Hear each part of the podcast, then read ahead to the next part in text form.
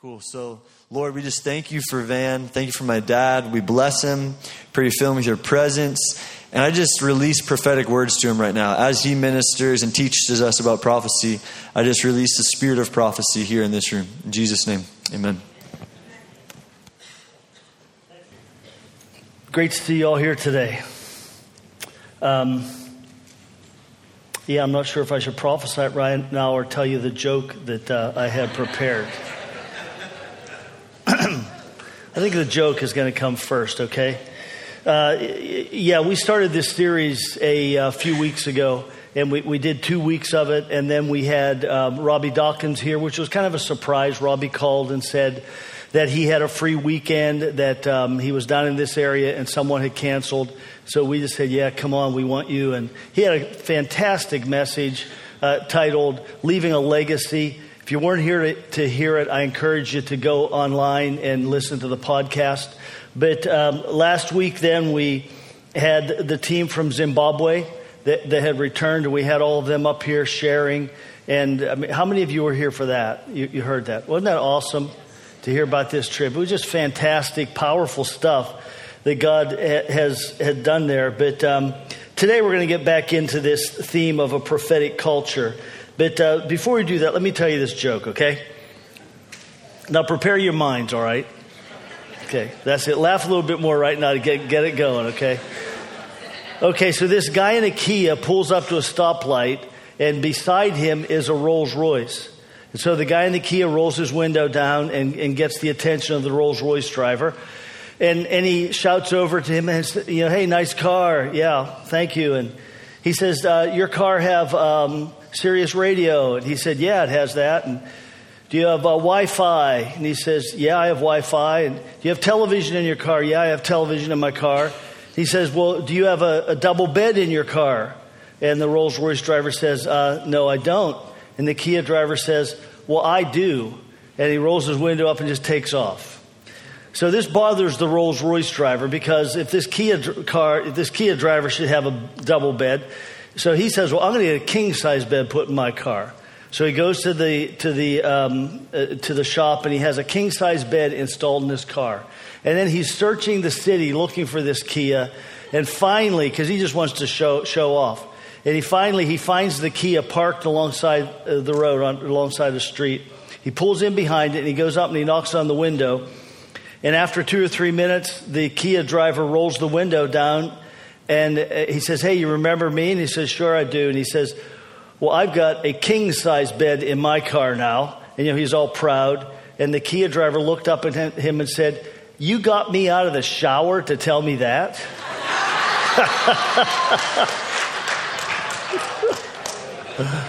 oh, you're a sharp, alert crowd today. That's a good thing.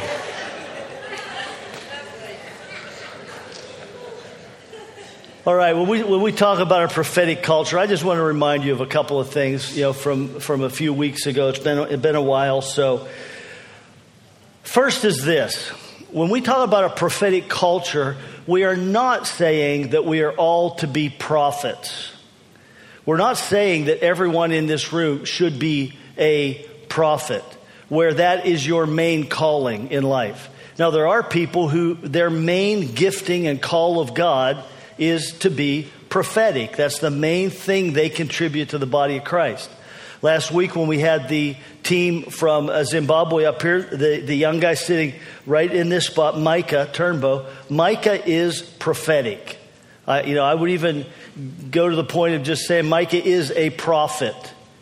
And that's his main lead gifting that he has to offer to the church body.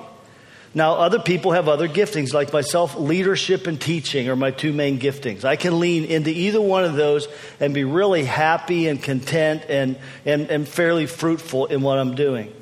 But nevertheless, even though all are not prophets, uh, and we want to honor those who are, do have as their main gifting prophecy. What, we t- what we're talking about in a prophetic culture is that we all are called to function in the prophetic. There's a difference between it being my lead gift, the thing that I am most equipped to do and to offer to the body of Christ. There's a difference between that and it being something that God calls me to function in the realm of the prophetic. I think a few weeks ago I used this illustration that uh, you know I am not a carpenter. You know, we have carpenters here in, in, this church, in this room right now, that do amazing carpentry work. I am not a carpenter. Nevertheless, I have an electric drill, I have electric saw, I have hammer, nails, screwdrivers. I, I do stuff with hammers and nails. And I function in that realm occasionally, although it is not my gift, it's not my main thing. You might not be a chef, but you cook, okay? So, so you might not be a prophet, but God has called us all to function in the realm of the prophetic. And we see that in 1 Corinthians 14 1. It's real clear. Apostle Paul uh, makes it as clear as can be here. Pursue love and earnestly desire the spiritual gifts, especially that you may prophesy. All right, he's saying all the gifts are valuable, all the gifts are important, but we all need to press into this function in the prophetic realm. Now, why is that so important? And why is that gift so significant? And I think the answer to that is pretty simple. It's this that the essence of prophecy is really getting in touch with the heart of God and then speaking his heart. It really is intimacy with God so that I, I, I, am able to see what's happening around me and in other people's lives from God's perspective and then speaking out his heart. And because it's based on friendship, that's one of the things Micah pointed out to us last week that it's based on friendship, it's based on intimacy with God. It is something that is available to all of us, even if it's not our lead thing, even if it's not my main thing in serving in, in, in the body of Christ. But because it is so, so uh, much based on friendship, uh, we, we are all called into friendship with God. All of us are. In the Old Testament, Uh, there's a place where it's speaking of Moses, who was a great leader in the Old Testament, wrote the first five books of the Bible, and we're going to talk more about him later. But the, God spoke of Moses, and he said, With all the other prophets, I speak to them through a dream or through a vision. But he said, With Moses, I speak to him face to face, like a man speaks to his friend. So Moses was a friend of God. We're going to see why that is so significant when we look at some of the things Moses said later. But Jesus, at the end of his ministry, he said this to his apostles and, and by extension to us today because he told them, he said, Everything I've taught you, you t- teach them. He was saying, Everything I've passed on to you, I've given to you, you go on and you give it to the church. You give it to everyone that comes to know me. And so that, that comes down to you and me today. But Jesus said this he said, Up to this point, you've been my servants. We've had a, we've had a servant type relationship. But he says, No longer do I call you servants. He says, From this point on, I call you friends. And why? He says, Because I have shared everything with you that the Father has revealed to me. Everything. And so Jesus had this incredibly intimate relationship with God, and he, and he calls us into that same intimacy of relationship. And if I have that intimate relationship with Him and, and I'm engaging with His heart, then I can't help but speak prophetically to people. I can't help but function in the whole realm of the prophetic. And you know, a key thing to this, a, a key thing to all ministry, is that we engage with God's heart at a love level. That when I really am walking in friendship with God and I'm experiencing intimacy with Him, and I'm engaging his heart, I'm going to engage his heart for people. So if I'm standing in front of somebody and they want me to pray for them, uh, it's, it's not a matter of saying, Oh God, empower me now so that I can change this person's life. Or, Oh God, speak to me and give me, give me some word for them that will break everything open so I can do this. Th- that's not the way this works. The way it works is I engage with the heart of God. And, and it is, oh God, show me your heart for this person. Oh God, help me to engage with your heart for them. Let, let, me, let me be in a flow of your love for them and your compassion for them. And God, help me to see how they're responding to their problem or to their situation at a heart level. And when I get in touch with that, with the heart of God out of my friendship with God, then there's going to be a flow of life and power, and there are going to be words spoken that are going to come with the, the power of God's life that will set that person free, that will touch their heart, and just have, have an, an incredible impact for the kingdom. And that's what prophetic ministry is. And so we have some people that that's their main deal is prophecy, and they, they speak words to, to larger groups as well as to individuals. But they, they're the people that I might have up here on stage, which we have had in the past, uh, where they would say, you know, I think here's what God's doing in our church body's life. Or you're in a group and they're the person that might speak and say, I think God's taking us to this place as a group. And, and so there, there are people that are gifted, that's their main thing, but all of us are called to function in the prophetic realm. So, um, so as well, another really key thing that we talked about was the difference between uh, at least our perception, I think, of Old Testament prophecy and New Testament prophecy. Because there is this st- still this kind of under, underlying thinking that prophets um, grow long beards, walk around in, in, in, in long robes and carry signs condemning other people. And, and you know, the end is near and, and stuff like that. And, and we get that because the Old Testament approach to prophecy. And in the Old Testament, that was a period before Jesus came. It was before Jesus uh, died and defeated sin and the powers of darkness. It was before he rose from the dead and brought new life into the world. And in that era, when a person became a believer, the Holy Spirit would come and be with them, but he wouldn't come inside them because Jesus hadn't yet died and released new life through the resurrection. Now, today, when a person accepts Christ, the Holy Spirit lives inside them and changes their heart gives that person a brand new heart that desires God and ultimately wants to follow God. That was God's promise in the Old Testament. It was realized through Jesus' ministry and the coming of the Holy Spirit in Acts chapter 2, which is, we're going to have a message on that next week, I think. And, and so, so in the Old Testament, it was a matter of prophets. There, was no, there wasn't that new heart to speak to. And so what they had to speak to was the behavior. And so it was you know, stop stop worshiping idols. Stop it. If you don't stop it, something bad's going to happen because you're headed down the wrong trail, wrong track, and, and, and you're headed for trouble if you keep doing that. You know, stop being unfaithful to your wife. Stop being unfaithful to your husband. You know, stop being greedy. And so it had this tone of correcting wrong behavior because there wasn't a new heart to speak to. But in the New Testament, there's a new heart to speak to. And so in the New Testament, prophetic is illustrated by Jesus. And you look at the life of Jesus, and when he spoke to people, he spoke life to them. And we even see in 1 Corinthians 14 3 the three key elements of prophetic words uh, today in this era.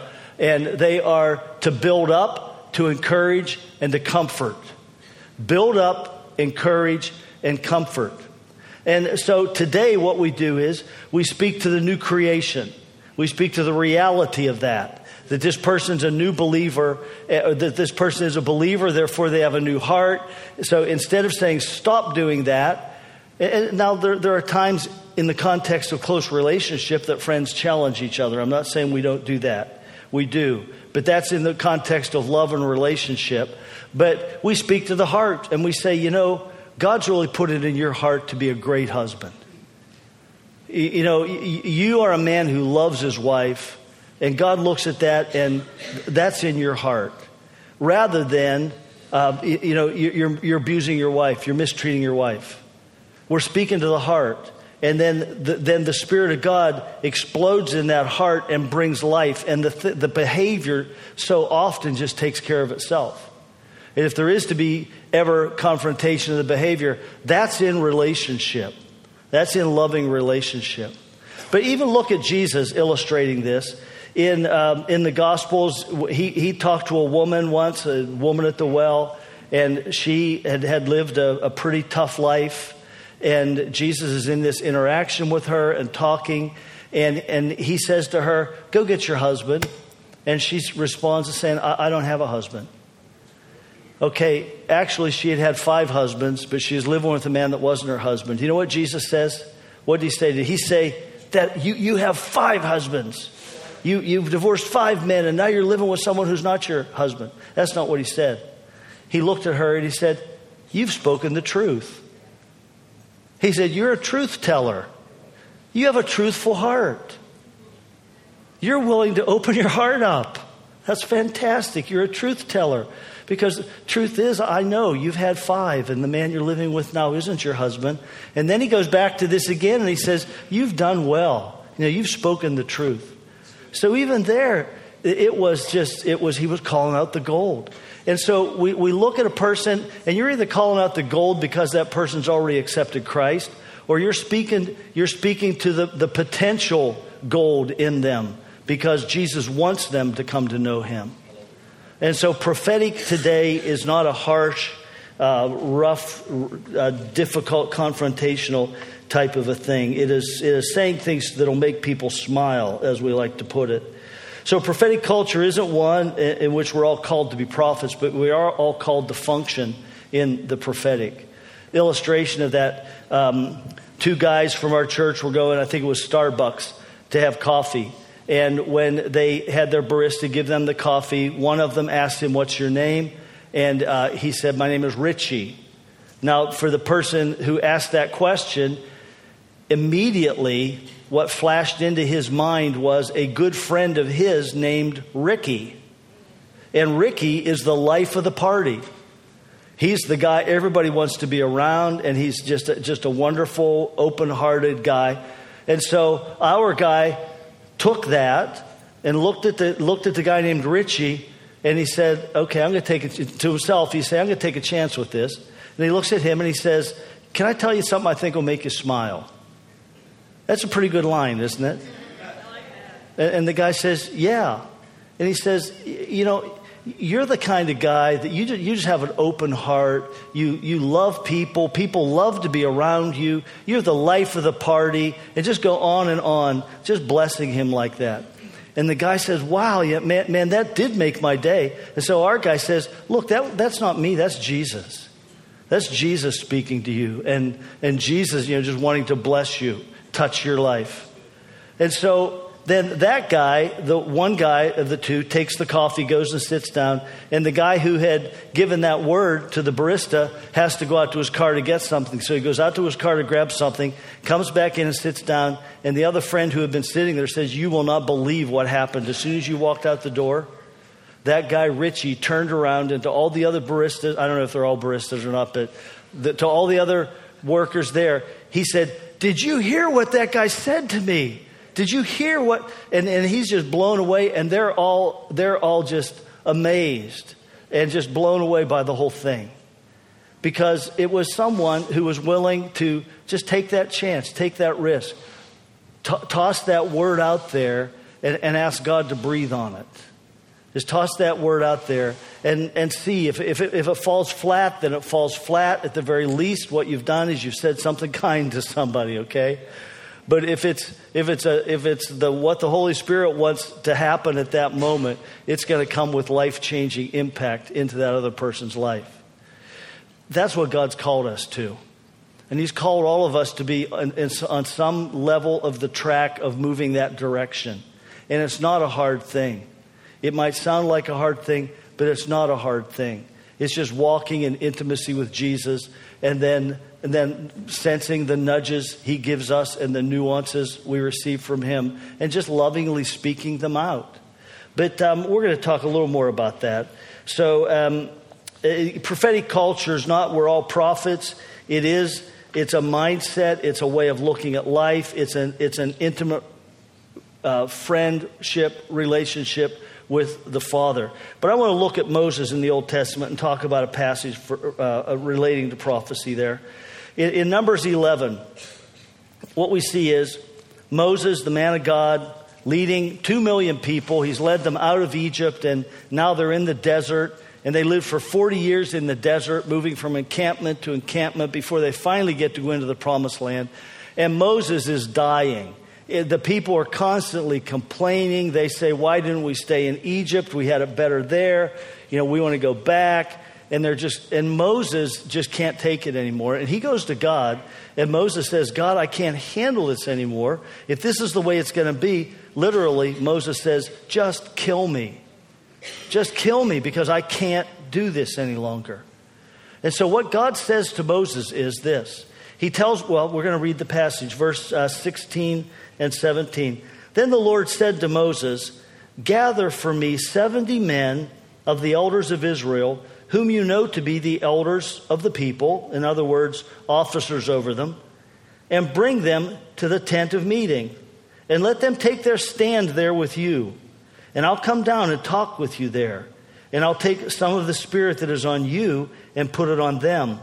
And they shall bear the burden of the people with you, so that you may not bear it yourself alone. Now, interestingly, here, Moses' problem wasn't that there weren't other leaders. It wasn't that he was the only leader for two million people. Uh, God says to him, pick 70 out of all of the elders. So the, there might have been hundreds of elders who were actually leading the people and working to manage and lead the whole thing. But the issue for Moses was he was the only one with Holy Spirit anointing. He was the only one that had real insight from the Holy Spirit into the things God wanted to do. And so, because of that, the whole leadership structure is failing them. And I mean, you've been places where you've seen this happen. Have you ever been in a meeting in your work where the boss or someone comes out and they make a declaration and then as you're walking away, you're saying, Are you crazy? Did you hear what he said? Am I going to do that? Are you going to do that? Are you going to pass that on to your people? You'll look like a fool if you do. So you got to. I mean, I think that's what was happening here. That Moses didn't have any real support from the, the layer of leadership under him. And so, what, what does God do to, to change that? He says, okay, I'm going to give you 70, and it ends up being 72 others who are going to be, have the same anointing of the Holy Spirit you have so they see things the way you do. So they're going to say yes when you say this is where God wants us to go. And so Moses is going to get some relief now. And so it says this So Moses went out, verse 24. Moses went out and told the people the words of the Lord and gathered 70 men of the elders of the people and placed them around the tent. Then the Lord came down in the cloud. God would, God would appear in a cloud and when the cloud came, his presence came in an overwhelming way. And at night, it, there was a pillar of fire. But uh, he came down in the cloud and spoke to him and took some of the spirit that was on him, Moses, and put it on the 70 elders. And as soon as the spirit rested on them, they prophesied. So, what's the evidence? What happens when the Holy Spirit comes on them? They all prophesied. Well, what do you think was happening with that? What do you think that means? Uh, were, were, they all taking turns like, Joe, God says that your, your children are going to return to you. Don't worry. W- was it that type? I don't think so. It might have been. I don't know. But what's really happening right now is their minds are being blown. They're getting revelation into who God is that they never had before. They're seeing God. I can't, I can't help but believe some of us said, oh my gosh, Moses was right. I wonder how many apologies happened after this. Oh, Moses, I'm so sorry I argued with you about that. You were right. I see it now. God was opening their minds to see who He was. And when that happens in this dramatic moment, at the moment, people, people speak. And so they're just shouting, they're just praising God and shouting out and declaring the goodness of God and the greatness of God and who He is. In fact, in the Old Testament, when the Holy Spirit comes on people, he almost always, almost always it results in speaking, the speaking of truth. Really, even at the very end of the Old Testament period, you have two women, Elizabeth, who's pregnant with John the Baptist, who is um, the last of the Old Testament prophets, and uh, Mary, who is pregnant with Jesus, who is the Messiah. And so Elizabeth is about six months, Mary's about three months somewhere in that range. When Mary comes into Elizabeth's presence, John the Baptist in her womb leaps with joy because of the Holy Spirit working in him and telling him Messiah's here. And, and the Holy Spirit came on Elizabeth, and she just utters this incredible and beautiful prophecy, prophetic word to Mary. Bless, you're blessed among women. You know, God's done this wonderful thing. And then when she's done, what happens? Holy Spirit's on Mary. So Mary utters this incredible prayer and prophetic word that we call Mary's Magnificat. It's just the Holy Spirit comes on people, minds open up and get blown, and you have to say something about it.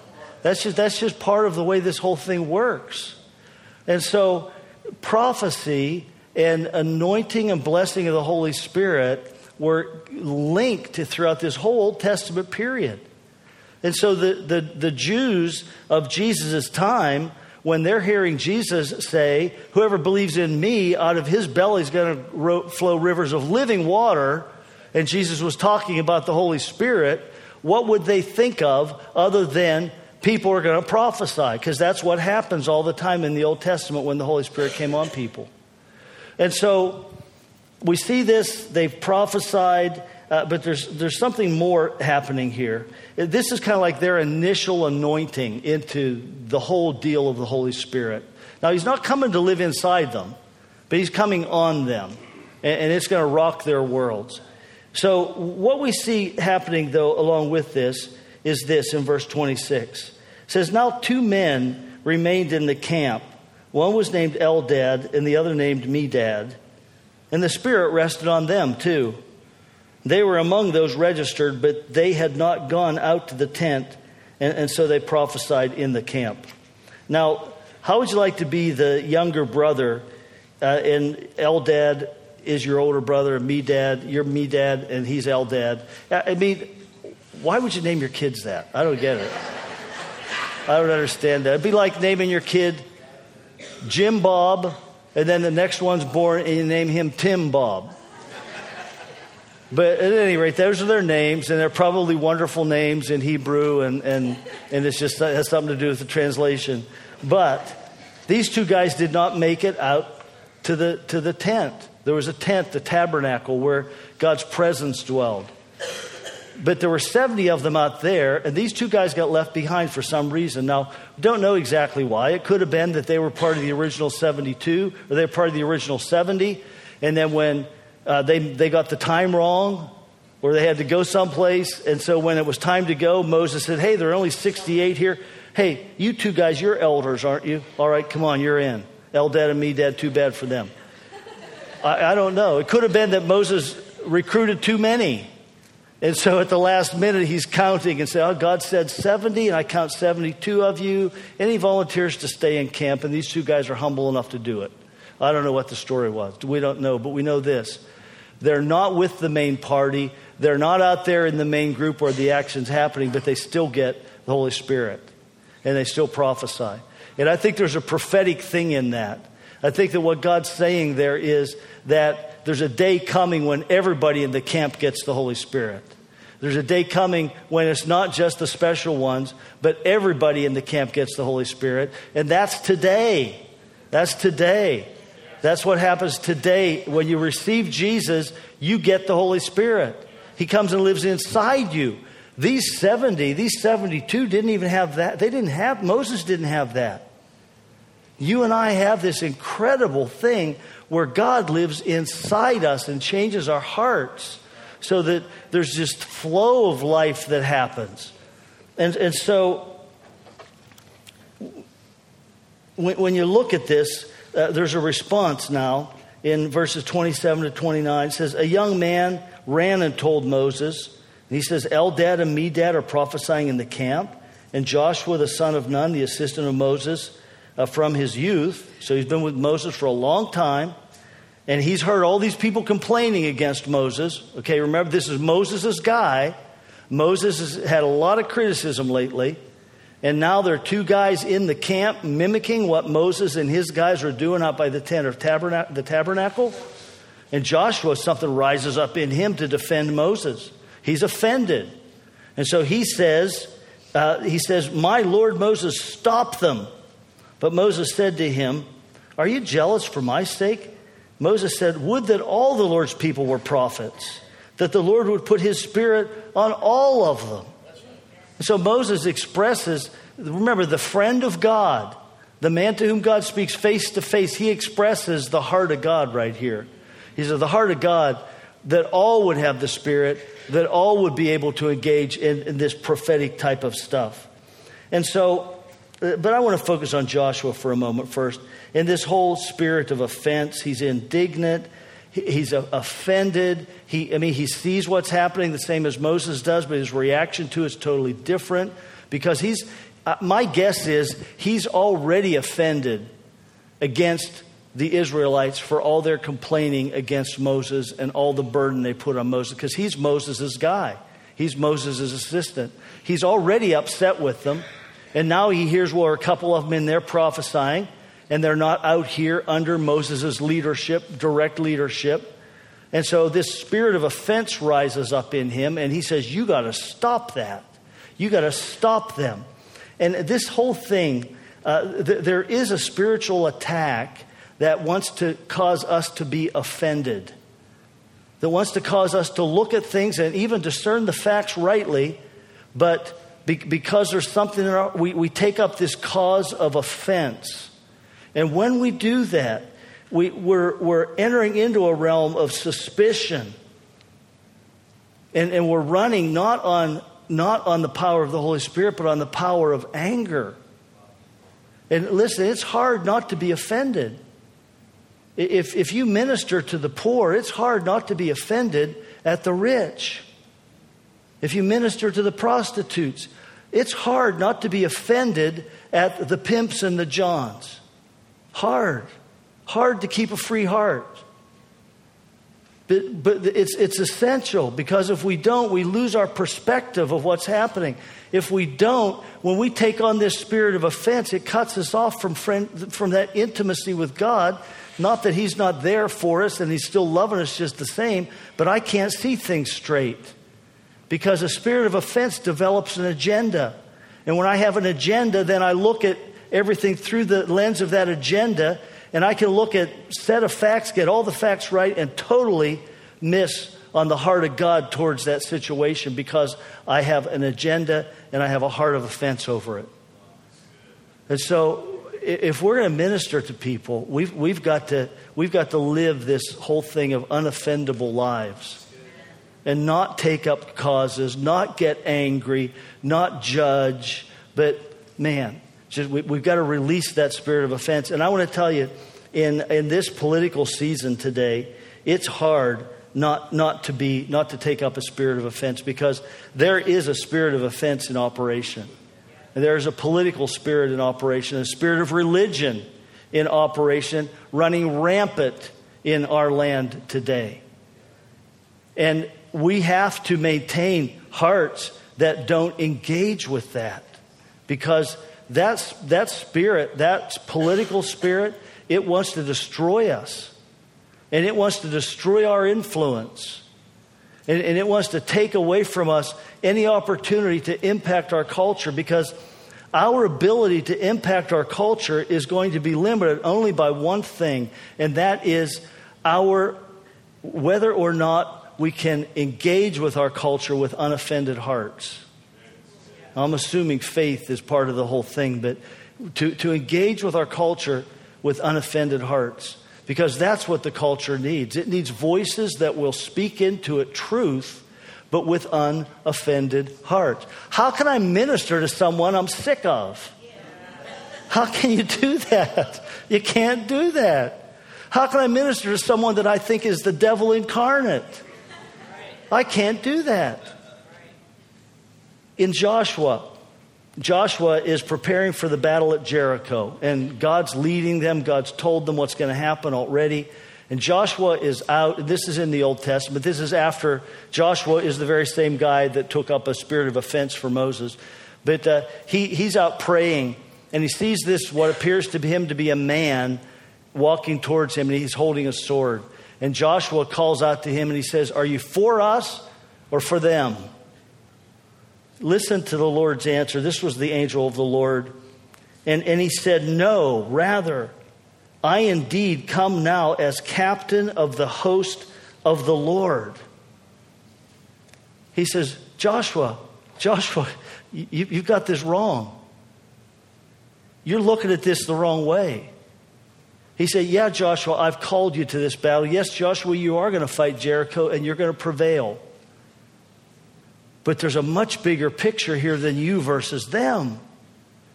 He's saying it's not about you versus them, it's about the advance of the kingdom of God in this world. Those people in that city are not your enemy. There's another enemy. And that enemy is trying to destroy, and he's trying to kill, and, and he's lying and cheating and stealing and taking truth away from people. And unfortunately, they're wrapped up in that. Have compassion on them. Yeah, yeah, the battle's going to happen.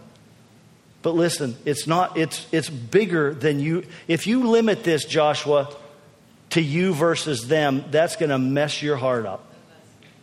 That's going because you're looking at them as the enemy. And, and we, ha- boy, today especially, we've got, we've got to back off from all of the intensity. And I, I know, you, you know, you look at things, you say, well, it's possible for us, let me put it this way, it's possible for us to look at something's happening in our culture and and a big fight taking place. And, and, and no kingdom values involved in the actual debate itself. I'm not saying neither one of them are Christians or anything. I'm not saying neither one of them have, don't have truth. You might look at that fight and you might say, oh, this side's wrong and this side's right, technically, according to the details. But you see the way they're going at it. And if I get engaged in that, then I become one of the combatants and I can no longer speak into it. I'm just one of the combatants, and I have to take up that worldly style of combat. The only way we can influence is to speak from a position that is, is removed in heart and uh, in, in a heart sense that my heart's not offended, not engaging in this thing in an offensive way, and, and just, just to speak truth in love because we can't impact our culture without that. And so you, you, we see that all here. So we've got to really discern the difference between that false prophetic spirit, which mimics true prophecy, and the true prophetic spirit, which is going to come with love and kindness and grace and, and blessing and, and speaking truth with love and kindness and grace and blessing. And so Moses says, Are you jealous for my sake? I wish everyone prophesied. That really brings us back to this whole idea that we live in a day when that word, that longing of Moses has been fulfilled. And on the very day of Pentecost, when the Holy Spirit came to fill all believers, Peter preached a message that said, Okay, the Holy Spirit's come and everyone's going to prophesy. You go read it in, in Acts chapter 2. That's, that's what he said. And so we live in this day and, and it really comes down to us speaking words that we, we, that we put out there that the Holy Spirit blesses and uses to change people's lives. Now, Jesus said this uh, He said, It's the Spirit who gives life. John 6 63. The flesh is no help at all, the flesh profits nothing. The words that I've spoken to you are spirit and life. Okay, Jesus and Peter, at one point, masses of people were deserting Jesus, and Jesus turned to the 12 apostles and he said, Are you going to leave too? And Peter says, Where would he go? You're the only person who has the words of life. Okay? So, you know what? That's no longer true. That's no longer true because the Spirit of Jesus has come on you. If you're a believer, you have words of life to give because the Holy Spirit lives inside you. And look at this, we're going to end with this in Ephesians 4 29 and 30. reading this passage with a little bit different slant than I've ever seen it before after thinking through this. He says, Let no unwholesome word proceed from your mouth, but only such a word as is good for edification, to build up. Remember what prophetic words do? They build up, they encourage, they comfort. According to the need of the moment they come at just the right moment, just at that moment when, when that person needs to hear this word and God wants it spoken, so that it will give grace to those who hear. Grace comes from God. That's God's favor. That's God's enabling life. Grace. So, so that it gives grace. And he says, Don't grieve the Holy Spirit of God, by whom you were sealed for the day of redemption. How do I grieve the Holy Spirit? By withholding these words of blessing from people that God once spoken.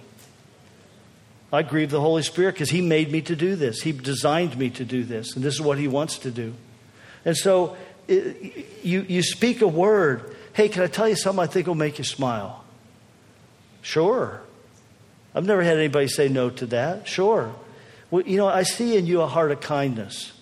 I can just see how you were dealing with that person before me, how kind you were to them. And a lot of people wouldn't have had the patience and kindness you had.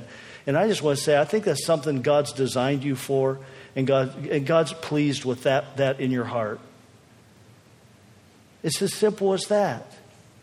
And, and if I'm wrong, then I've, I've said something positive, and they respond, and I know it's Jesus. It's Jesus. Jesus wants to bless you with that.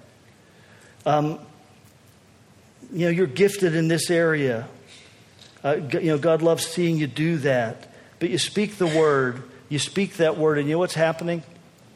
God's in heaven and he's talking to the angels. He's, oh, you, angel, go pour grace on that word right now. Right there, right there. Go pour, pour grace on that. Now, why? Well, because one of my people spoke a word, and I told them when they speak words like this, I'll, I'll put grace on it and I'll bless other people. Isn't that cool? You speak that word, you trust God with it, and, and let the Holy Spirit work. But uh, one other short story before we end today. I just heard this at the interim um, uh, between services. A woman that's been part of our church for a long time was leaving work uh, last night, and she was walking out to the car with another uh, another worker, and um, and she said, "Well, I'd go out for coffee with you, but I have church tomorrow morning." And this other lady said, "Oh, where do you go to church?" And she said, Well, Vineyard Church Northwest. And the other woman goes, What? You're kidding me. And she said, I mean, she was making hand motions and stuff. And she told me the story that the lady was so excited. She said, I was at a, store last week with my son. And the young man ahead of us in line, she said, I could tell by the way he was talking to that person ahead, uh, uh the, the, the, uh, the checkout person, that he must be a Christian. And, and, he, and then he turned to me and he said, Do you have back pain? And she said, I've had back pain for years. My back's been killing me. And, and he knew that. And so he prayed for her.